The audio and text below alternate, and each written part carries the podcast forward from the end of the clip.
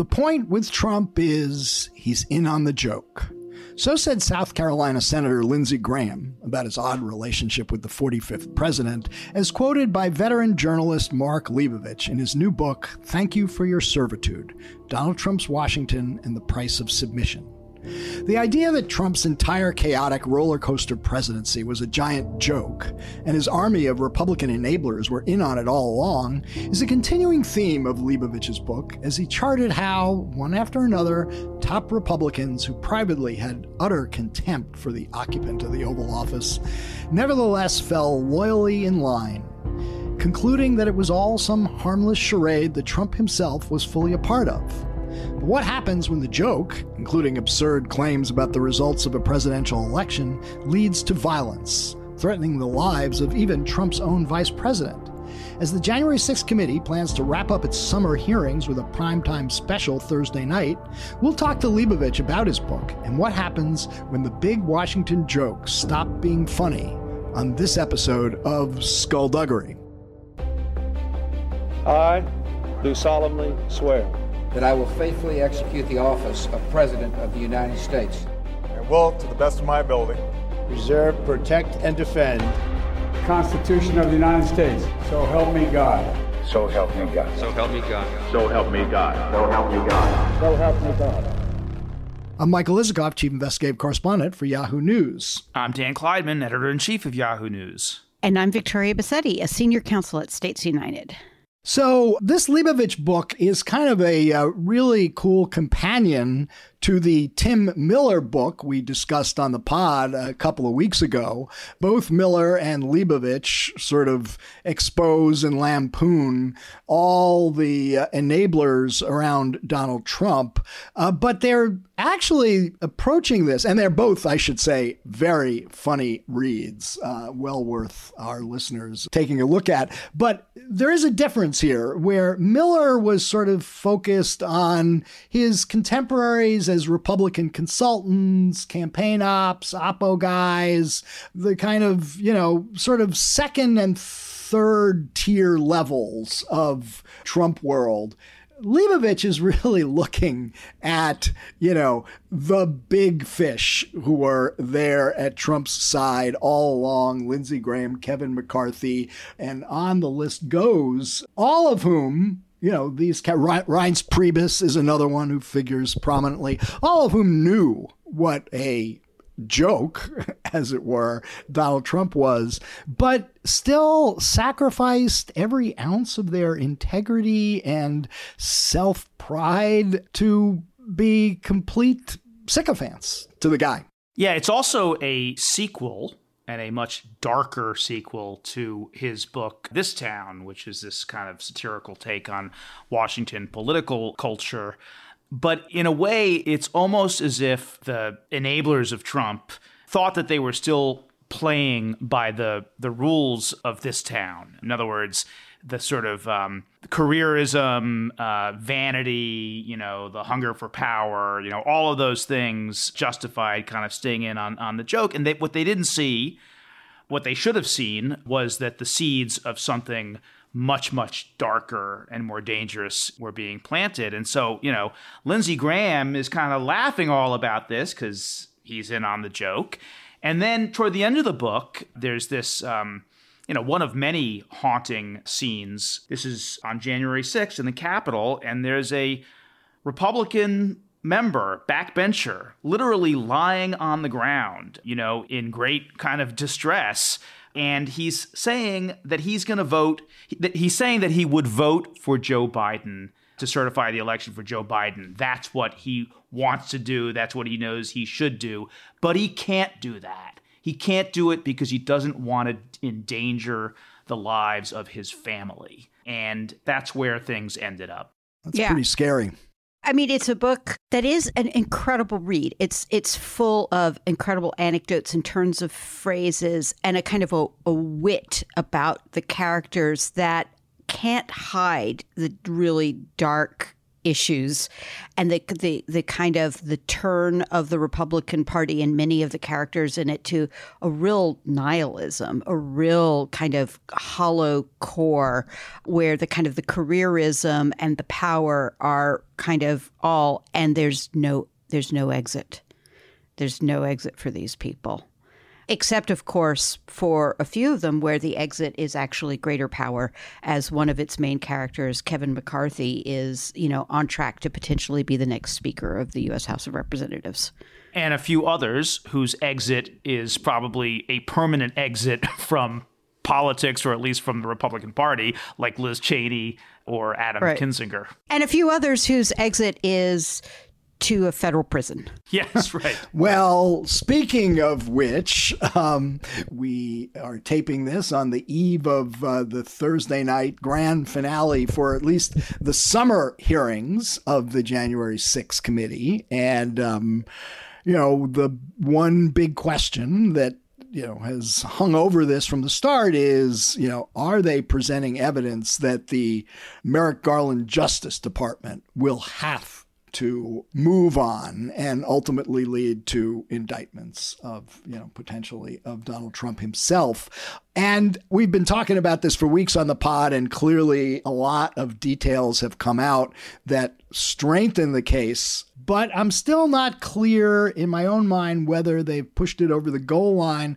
And with this last hearing, which we're awaiting for uh, Thursday night, about Trump's inaction when the Capitol is being ransacked.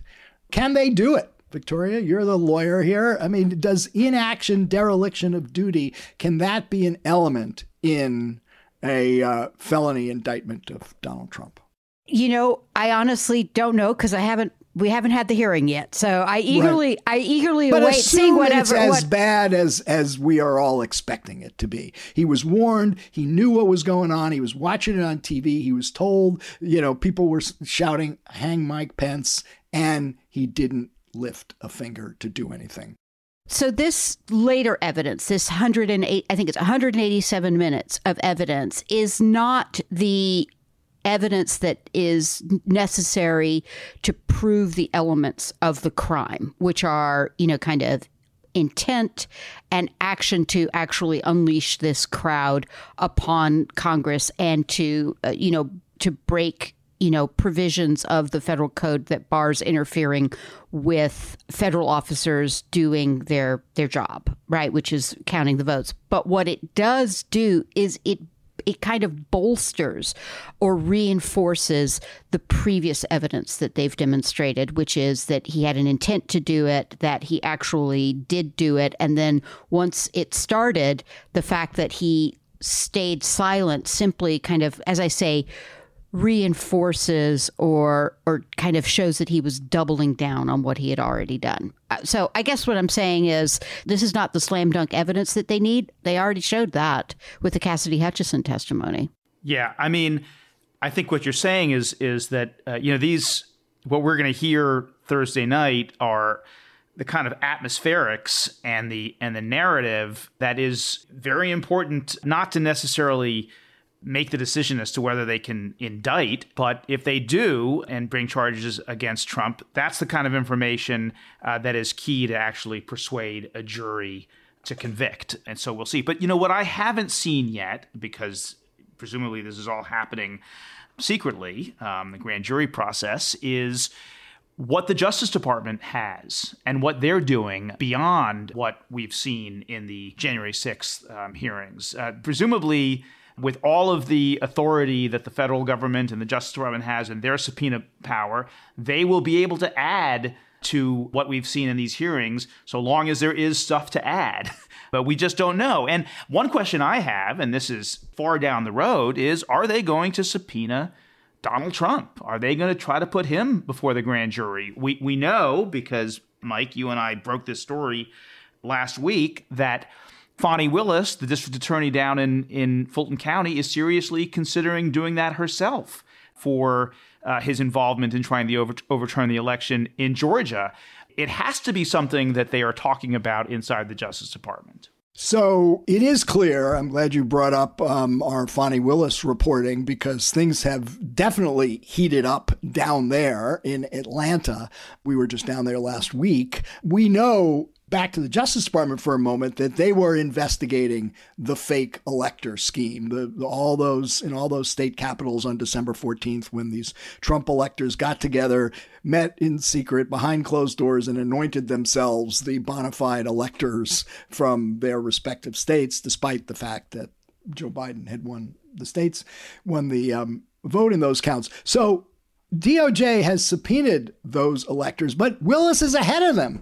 She's not only subpoenaed them, she sent them target letters. We reported last week that Burt Jones, who is the Republican candidate for lieutenant governor in Georgia, has gotten a target letter. Uh, he was one of the 16 fake electors in Georgia. David Shafer, who organized the meeting, who's the chairman of the Georgia Republican Party, has gotten a, a, uh, target letter. But in a court filing that Willis just made in the last day or so, she has sent target letters to all 16 of those electors. So she's pretty damn serious about this. She's moving aggressively, and a lot of people think, including I think the two of us, that whatever the Justice Department does, Fani Willis is going to beat him to it. All eyes are on Georgia, and all eyes are on Fani Willis. yes. and also, by the way, don't lose sight of the fact that there are open investigations against fake electors in at least two other states, Michigan and Wisconsin, where their attorneys general have indicated that they're investigating whether or not the fake electors in those states also broke the law. are those law. criminal probes? Can they? Uh, do they have criminal jurisdiction? Um, they do. the They do have they, in much the same way as yeah. Uh, so that's uh, you know the January sixth committee has had a galvanizing effect on more than just the Department of Justice. And so, you know, and the other thing we haven't mentioned, of course, is that Steve Bannon is on trial right now, even as, As we speak. speak. Yes. Um, and there's a, you know, it's the, the trial is going fast. Bannon has very few defenses, and there's a like a, a, distinct chance that within the next week, Steve Bannon is going to uh, hear a jury verdict on whether or not he committed criminal contempt of Congress. And look, the sentence for criminal contempt is can be anywhere from 30 days in jail to up to a year in jail. Bannon's facing two counts. Had he pled, he probably could have gotten off with uh, you know the 30 day penalty uh, or or something pretty small. The fact that he's gone to trial is something that is definitely going to increase his exposure for lengthier prison time. Well, at the end of the day, at, at, I mean, at this point, what does the January 6th committee want? What is a prosecution? Obviously, it has it'll, it'll have some real deterrent effect going forward.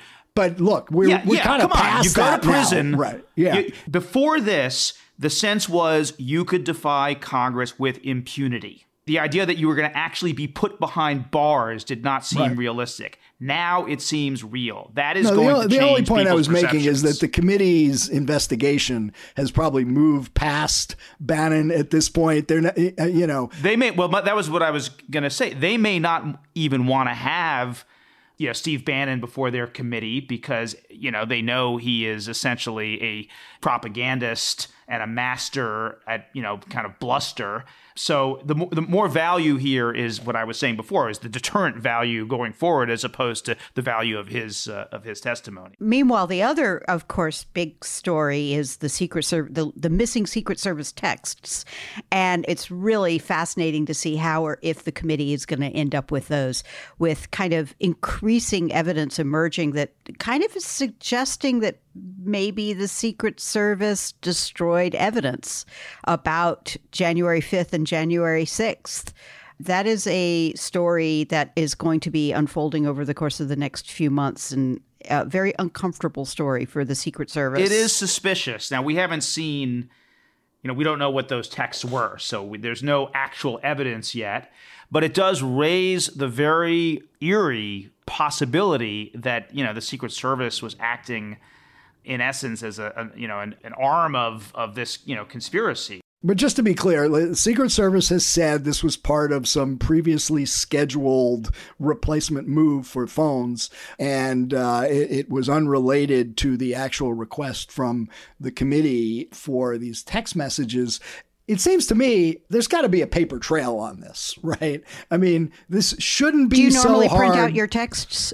no, no, no. But in terms of the scheduling of that replacement for the phones of the Secret Service agents, somebody ordered that. There had to have been back and forth about, you know, when are we going to do this? You know, what happened? And given the requirements of federal law to preserve all federal records, somebody had to have, you know taken note of that and addressed how that was going to be handled, how these text messages would have been preserved. I mean, I presume they have a legal staff at the Secret Service whose job it is to look at these things. Anyway, clearly more to learn on that front. But we've got a uh, great guest to discuss Trump era Washington, Mark Leibovich of The Atlantic Magazine. So let's get to it.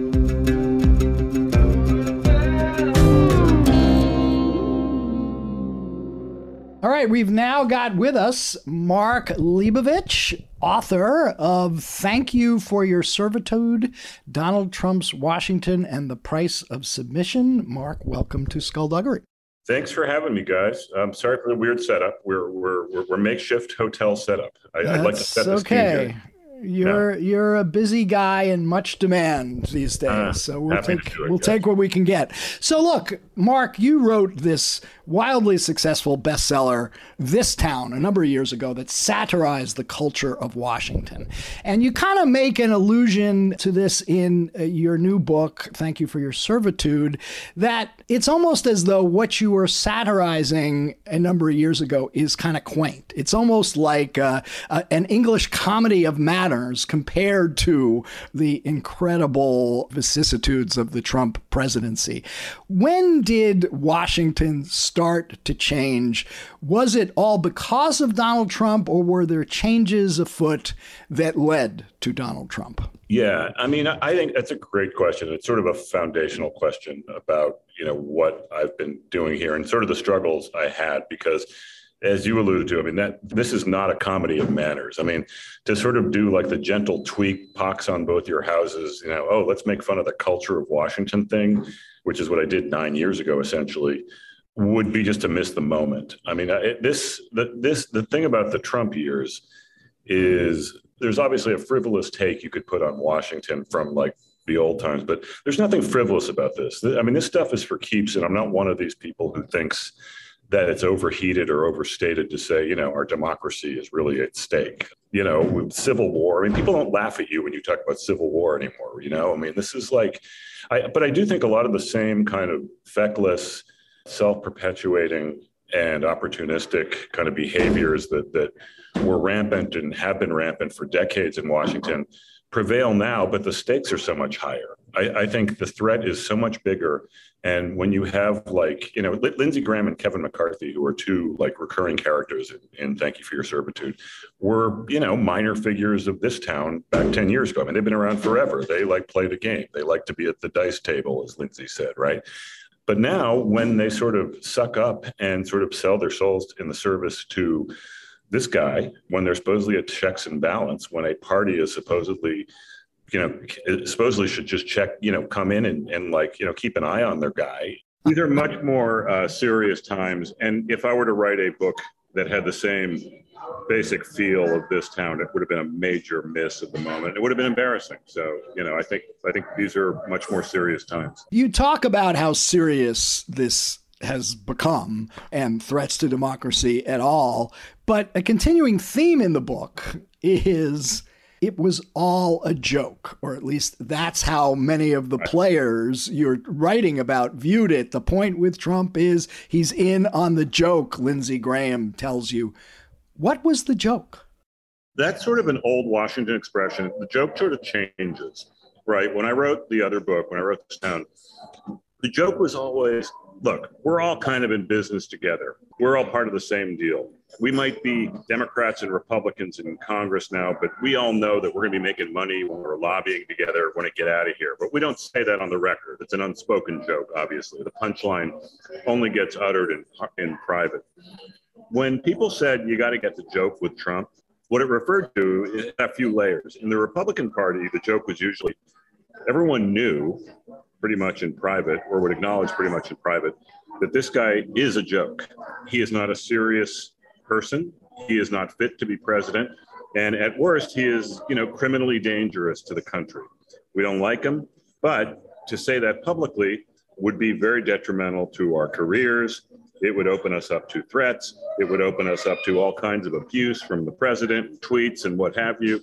And so obviously we don't speak it in public, but in private, we all know it. So the question is, why are you not just speaking the truth to the American public who you supposedly work for? You know, I think it's a combination of fear and fecklessness and opportunism and, and just naked self perpetuation um, not wanting to offend the base, not wanting to offend their own voters, not wanting to offend the president. So, yeah, I mean, look, you guys have been around long enough. You, you know, people talk differently in different audiences. I've just never seen it be this extreme. Well, I actually wanted to pick up on this uh, theme of, you know, sort of the uh, frivolity, you know, when you wrote This Town uh, versus the Trump administration. Because what, what I thought about when you were talking is that early in the Trump administration, I think we were we in the media were all in a sense in on the joke as well. And the anecdote that you write about that made me think that is the whole Sean Spicer crowd size episode. Because it seemed to me we were all joking about that. We thought that was hilarious in some sense. But there were seeds of something much more dangerous and scarier in that episode. Which so comes to that. fruition on January 6th. There's almost perfect symmetry between that initial crowd size joke and the very deadly serious crowd size joke on January 6th. Right. Go ahead, Mark. And yeah. And by the way, but to this day, uh, Trump is still bitching about how the media didn't focus on the size of his crowd on January 6th too, because you know I am the prize. So I'm sorry, that was a question for you. I wanted you to actually engage on the Sean Spicer. No, it's it's 100 percent true. It was like a ridiculous story. There's no question about it. Spicer, you know, whatever shred of credibility he had, he just like punted into the Potomac River on day one. But yeah, it's like there, there's a great line from Anne Applebaum, who's my colleague at the Atlantic, who has studied authoritarian behavior and one of like the sort of central sort of playbook items from an authoritative is to just take a blatant lie, provably false statement, and just throw it down everyone's throat to, to sort of flex, to sort of show that you have the power to you know create your own truth. Or as Kellyanne Conway said, literally a day later on Meet the Press, to create alternative facts. And she said that in response to correct the yeah. uproar over she Sean did. Spicer's remarks. Yeah, Spicer's yeah. thing was on Saturday. Well, Spicer threw well, Trump threw his hissy fit over the crowd coverage on Saturday morning. Called Reince Priebus, Kellyanne Conway, and Sean Spicer into the Oval Office. You know, just blows up at them, blames them for the crowd size, the media coverage of the crowd size, and so basically Trump had this delusion in his head that the, his crowd size was bigger than Obama's. So it then became Sean Spicer's job to try to prove the delusion in Donald Trump's head was obvious, where was was true. And then the next day, Kellyanne Conway was asked about it on Meet the Press by Chuck Todd, who said, "Well, he was giving you alternative facts." From alternative facts to alternative electors. Absolutely. No, there is like, there are a lot of parallels here, right? And again, we're just sitting here and, and it still brings a weird smile to our faces because it's absurd and it's insulting and it's infuriating, but it's also really evil on some levels there's also no exit strategy from this lie. So have, having already, you know, kind of swallowed the lie about the crowd size or about the presence of the fake electors, there's no credible exit. Either if you try to exit and you basically are admitting you're criminally liable, or you try to exit and you admit that you've been just lying the entire time. Yet your book does go into a few characters in the Republican Party who have exited, who have managed to kind of get out of the, the nihilistic Trump trap and the vortex, if you will, uh, the Trump tornado. Liz Cheney's one of them. Adam Kinzinger's another one, and we're pretty familiar with them now. How did they manage to get out? What did they do? You know, I mean, I think uh, that's an important point. I mean, first of all, there is an exit strategy to this, and that is just people, Republicans. I mean, not just two of them, not just, you know, a little handful here and there, but in mass doing honorable work, telling the truth. I mean, again, sounds really simple, but the only way Trump gets away with this is with the complete complicity of the Republican Party. I think Liz Cheney and Adam Kinzinger have been nothing but, you know, I would say even heroic. I mean, I think you know they they're basically probably going to both lose their jobs over this. They they've lost all their friends. I mean, their futures in the party are probably done. And there's so there's a great toll to them, sacrifice. But at the same time, I've talked to them a fair amount, and I've also talked to the people who continue to enable the Kevin McCarthy's, the Grahams, and there's always sort of a baseline misery to the McCarthy's and the Grahams because they all know that Liz Cheney's right. They all know that Adam Kinzinger's right. They all know that Mitt Romney is is right. They would like to be that person, I think, on some level. Now, I don't want to impose too much psychoanalysis or give them too much credit, but I think that it just takes character to I mean, it's, it, it, it, ta- it takes character to like punch a bully in the face or to just like not go along. And it's amazing to me. I mean, the go along behavior, the opportunism behavior has always been, like I said, endemic to Washington, but it's never been this lonely and, and the stakes have never been this high. And the, and, you know, I think Liz Cheney, I think Mitt Romney, I think John McCain, these are all people who have antecedents in the business. They're all, they all come from Republican families you know, for you know, for various reasons. I mean, they their their parents, fathers in their all cases, they they're people of principle. You could hate Dick Cheney up and down, and a lot of people do, and and you can accuse him of all kinds of things. You know, he, he didn't care about not being popular in the Republican Party. He didn't care about being Darth Vader.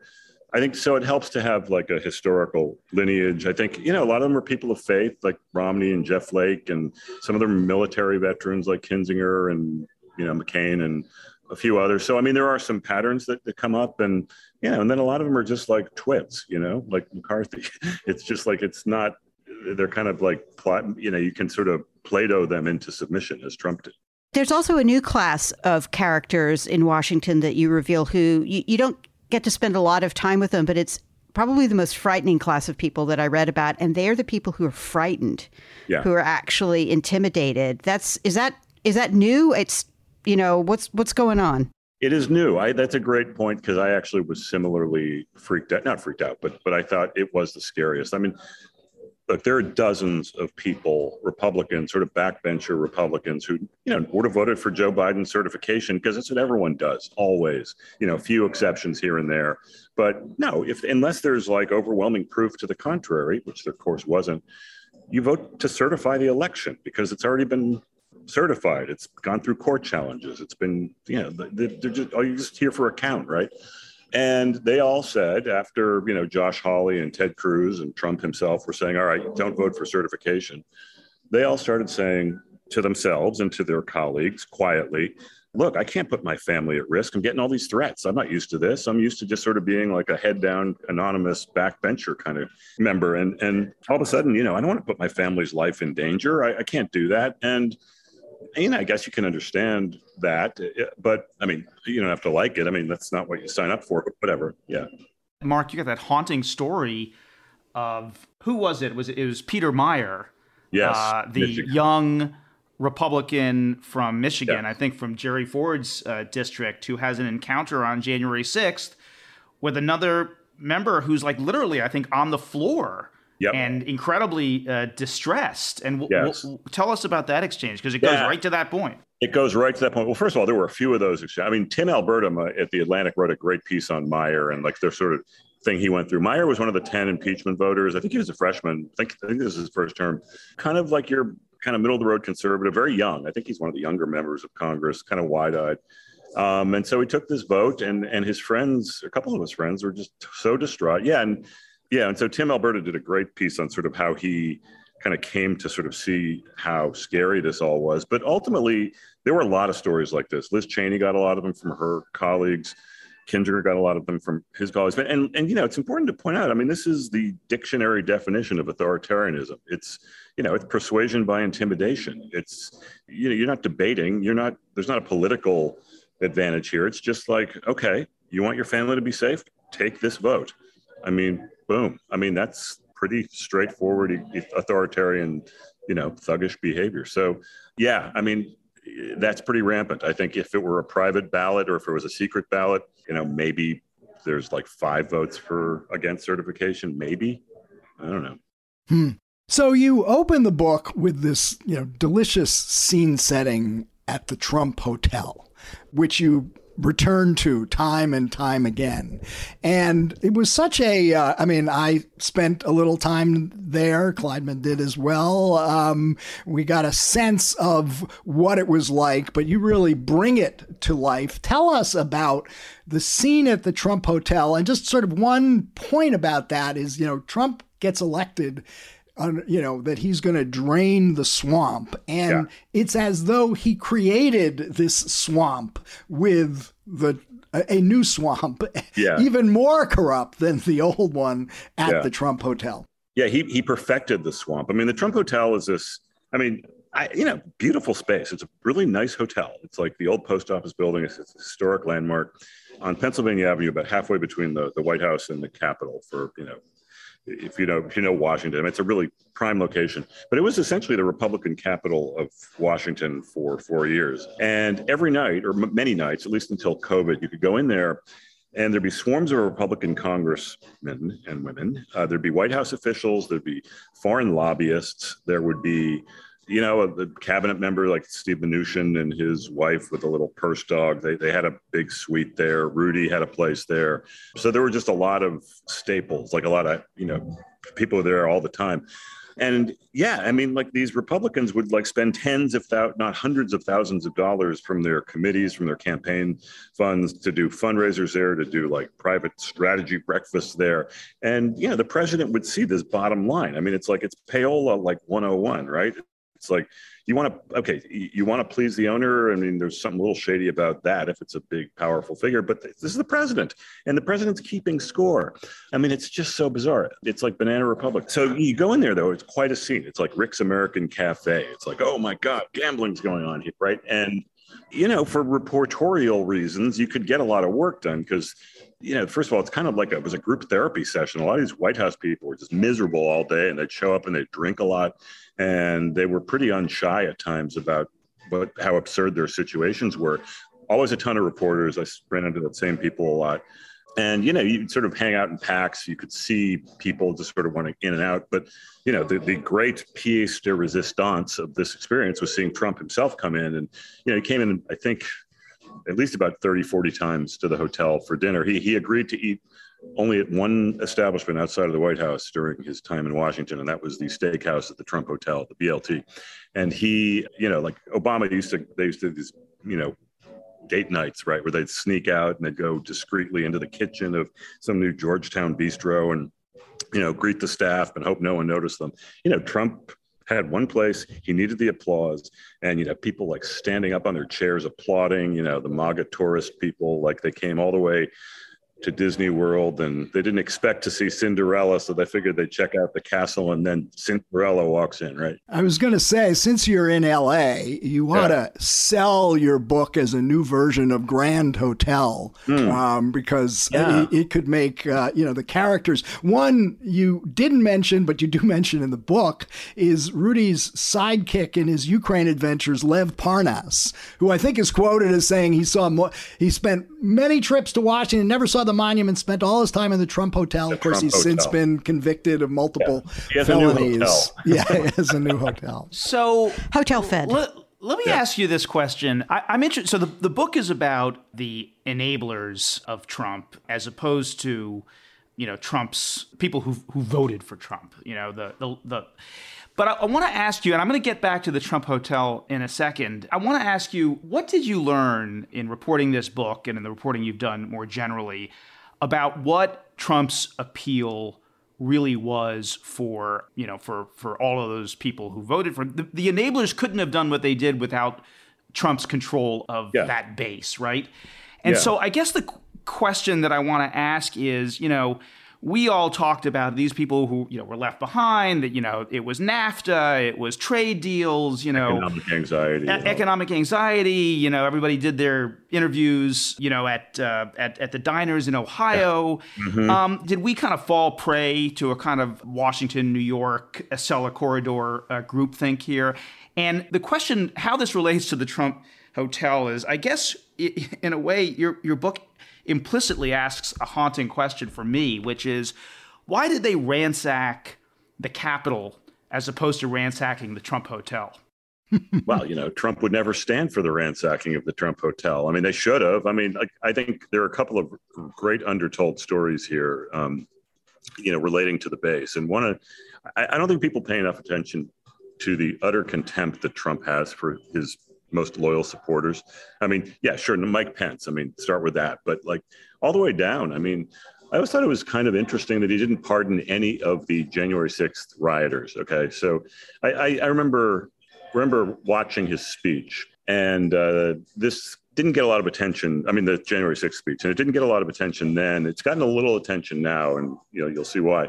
So he says, um, you know, we're going to march down to the Capitol, and I'll be right there with you and we're going to take our country back, whatever he said after that. And, you know, uh, I thought it was okay, classic Trump lie, you know, just people don't, don't even, you know, you just sort of step right over it, don't even like pay attention.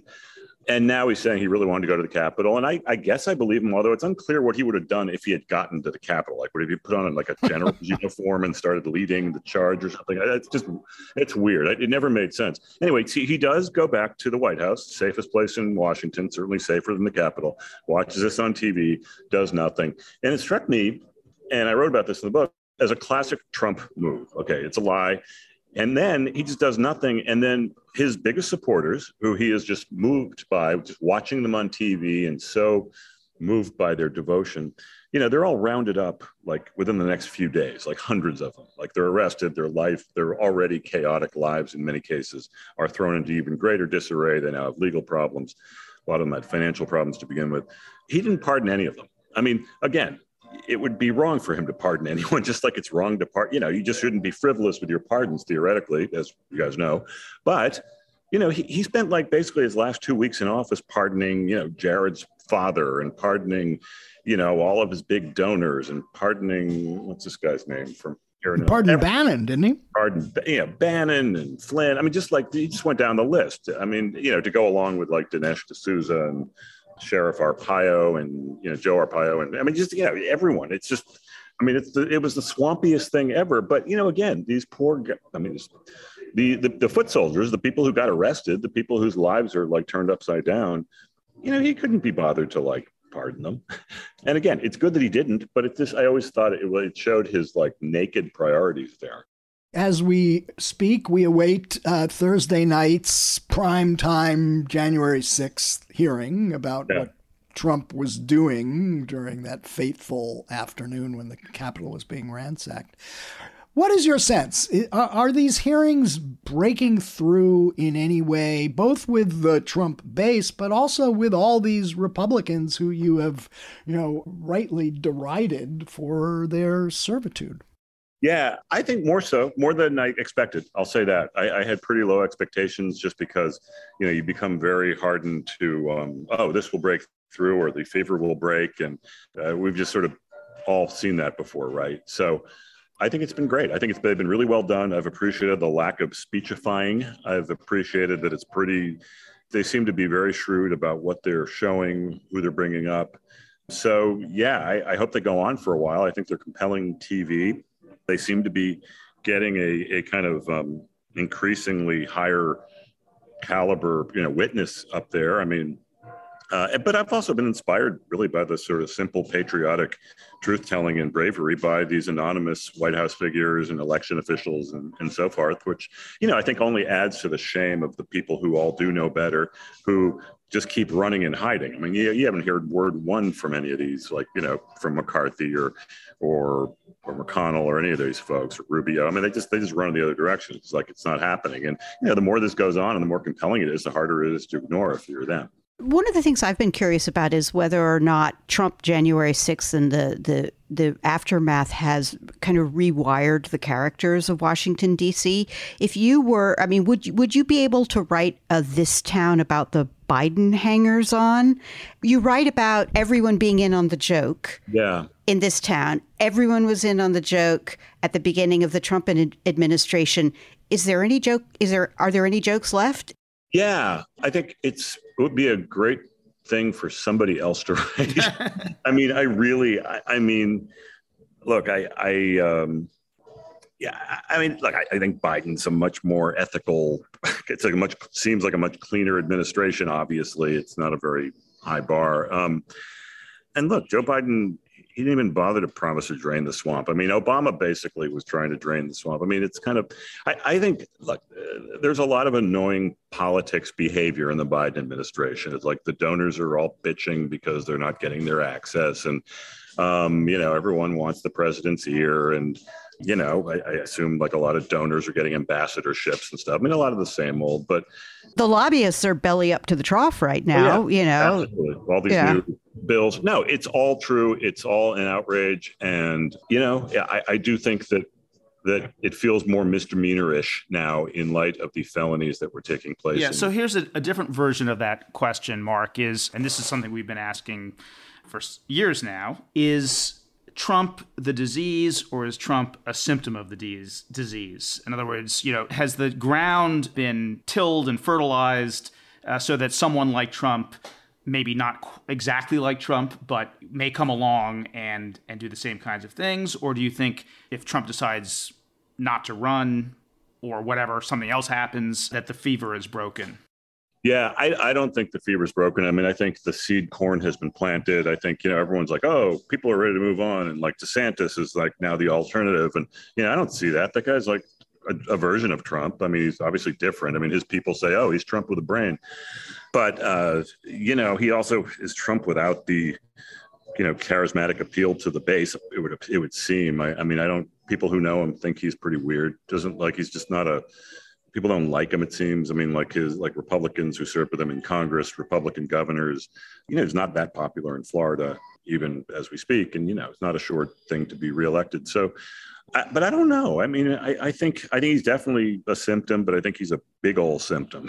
I mean, he's like the symptom. He's like pneumonia. He's like the thing that like you really feel and can really like be the lethal stroke. Um, yeah, I think the the ground was primed. I think it was primed by Washington's own arrogance and excesses, and you know, corruption. I mean, maybe more subtle corruption, but corruption nonetheless. I mean, we've all covered it, and um, you know, Trump Trump exploited that. Trump, you know, Trump, you know, perfected kind of running against Washington, but he had a lot of help.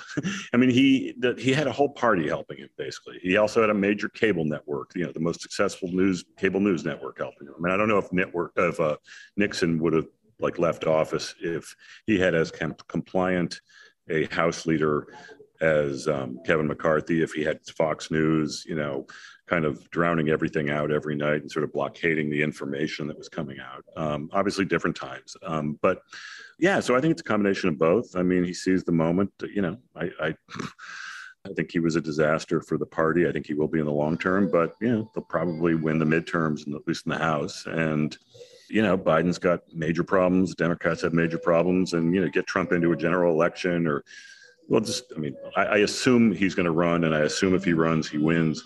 Get him into a general election, and it's a jump ball, and you know, go again. So, on the question of whether Trump is losing altitude, we are, you know, which we thought he was, or at least I thought he was uh, a month or so ago. Um, Danny and I were down in Georgia for the primary in which Brad Raffensperger, you know, won convincingly over a Trump-backed opponent, uh, as did Brian Kemp, uh, yeah. the Georgia governor. But as we speak today, uh, the uh, Trump-backed candidate in Maryland, a state delegate named Dan uh, Cox, who's full MAGA, appears to have won the state's Republican primary with, by the way, the after getting millions of dollars in advertising support from the Democratic Governors yeah. Association. That's something that could could have been right out of this town, I would think. Yeah, yeah. they do it a lot. They've been doing it a lot. I think it's playing with fire. Yeah, I mean the thinking is, you know, get a, yeah, a Trump candidate and then he'll lose. It'll be Yeah. easier for us to win. But Yeah, be careful what you wish for, right? a dangerous game, I would think. Yeah, totally. Yeah. Right. So I should have covered this in the beginning, but you know, we all knew you for years, first at the Washington Post, at the New York Times, and Mm-hmm. now you've left the Times and you have this new gig with the Atlantic. Tell Yeah. us why you left and what the new gig is.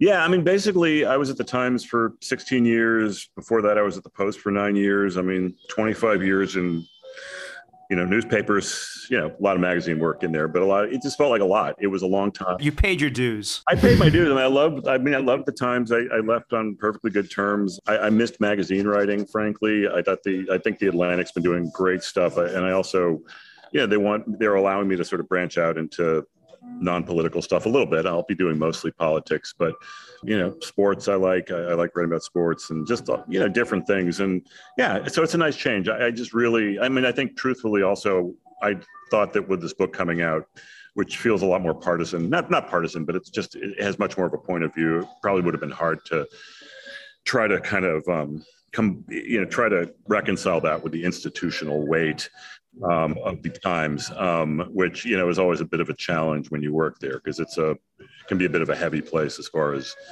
you know, not. I mean, you can imagine, but uh, you know, again, I, I didn't. I just thought that it, it I just need a change. I mean, I've been at this a while, and um, you know, so far so good. It's only been three months, and yeah, the greatest thing is they let me have three months before I started. So I, I was like basically January, February, March. I could finish this book, and it needed a lot of work. I mean, I, I had a long ways to go, and um, didn't have a book leave at the time. So um, I took my own book leave, and um, I don't know how I got it done, but I probably wrote like six, maybe 220 of the 300 pages in the book I probably wrote in those three months, which I, I have no idea how I did because I'm not typically a very fast writer. And, you know, part of it was, you know, pandemic, cold, freezing, you know. Deadlines concentrate the mind. Oh, I'm, I'm, so I- much. so. Deadlines concentrate the minds. Well, anyway, we're glad you got the three months. It's a great read. Thank you for your servitude, Donald Trump's Washington and the Price of Submission by Mark Leibovich.